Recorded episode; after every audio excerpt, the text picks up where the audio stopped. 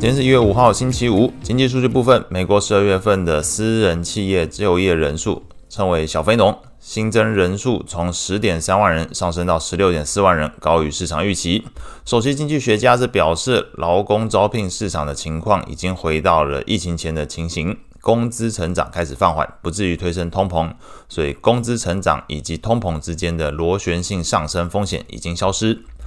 另一方面，截至十二月三十号当周的初领跟续领失业救济金人数都呈现下滑，并且低于市场预期。整体来说，昨天公布的经济数据呈现出美国劳动市场仍然强劲，美国经济动能并未熄火，提振美国十年期公债利率再度向上挑战四 percent 大关的一个位置。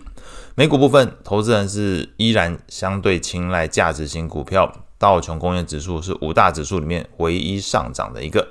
中长来看。依照涨跌幅排序，五大指数的情形，道琼上涨零点零三 percent，罗素下跌零点零八 percent，标普下跌零点三四 percent，纳指下跌零点五六 percent，费半下跌零点八二 percent。美股轻雄除了辉达上涨零点九 percent，脸书上涨零点七七 percent 之外，其余全部收黑。其中亚马逊下跌二点六三 percent。这表现最差，可能是受到消息一面传出，TikTok 有要扩大在美国电商的业务，成长十倍，那势必加剧了这个电商领域的竞争程度。情绪面的部分，恐慌指数 VIX 续涨零点一四 percent，收在十四点零六。CNN 的恐贪指标状态维持在贪婪的一个状态，指标读数从七十二上升到七十四。类股的部分，涨幅前三名分别是健康照护、金融以及工业类股。领涨股票包含着默克药厂上涨一点九五 percent，美国银行上涨零点八一 percent，联合航空上涨二点三八 percent，以及西南航空也是上涨，涨幅是二点二七 percent。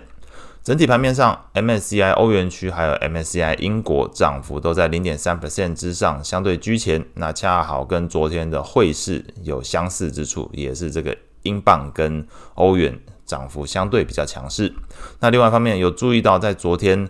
标普等权重 ETF 还有罗素两千 ETF 的跌幅，其实都比标普五百指数来得少。那恰好标普五百指数的跌幅又比标普五十 ETF 来得轻，那似乎反映出投资人在目前情况下进行换股操作，那卖大买小。那类股的部分则是转往价值型领域，调节去年主要领涨的这科技、通讯以及非必需消费，所谓三剑客族群哦，这部分看起来市场是在做换股操作。这个买大卖小，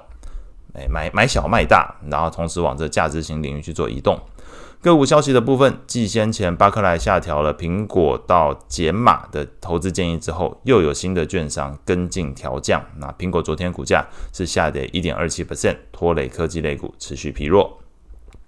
美债利率部分，美国十年期公债利率中场是上升了七点一四个基点，收在三点九九五 percent。两年期利率上升三点五三个基点，收在四点三八 percent；三十年期利率上升七点五四个基点，收在四点一四九六 percent。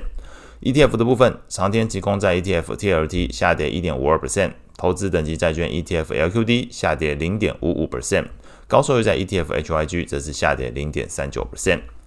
外汇市场部分，美元指数并没有跟着昨天美债利率同步的走升，反而是下跌，或者说持平啊，这个小跌零点零九 percent，收在一零二点四。主要货币里面表现比较极端的是日元，那是续跌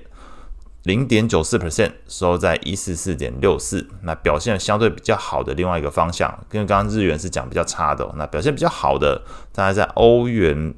英镑跟澳币身上，那澳币昨天是升值零点四 percent，收在零点六七；欧元升值零点二三 percent，收在一点零九五；英镑则是升值零点一七 percent，收在一点二六八。大家可以看得出来，在呃货币上来讲，日元这个跌幅是相对来说，其他货币来讲。呃，跌幅是大很多，因为它是走贬零点九四 percent，但其他就算是升值，顶多就升到零点四 percent 的一个幅度，所以呃，差异还是有拉出来。看起来每日利差的这个影响还是在利差的领域。如果你本身是低利货币啊，的低息货币来讲，在这过程里面还是有受伤。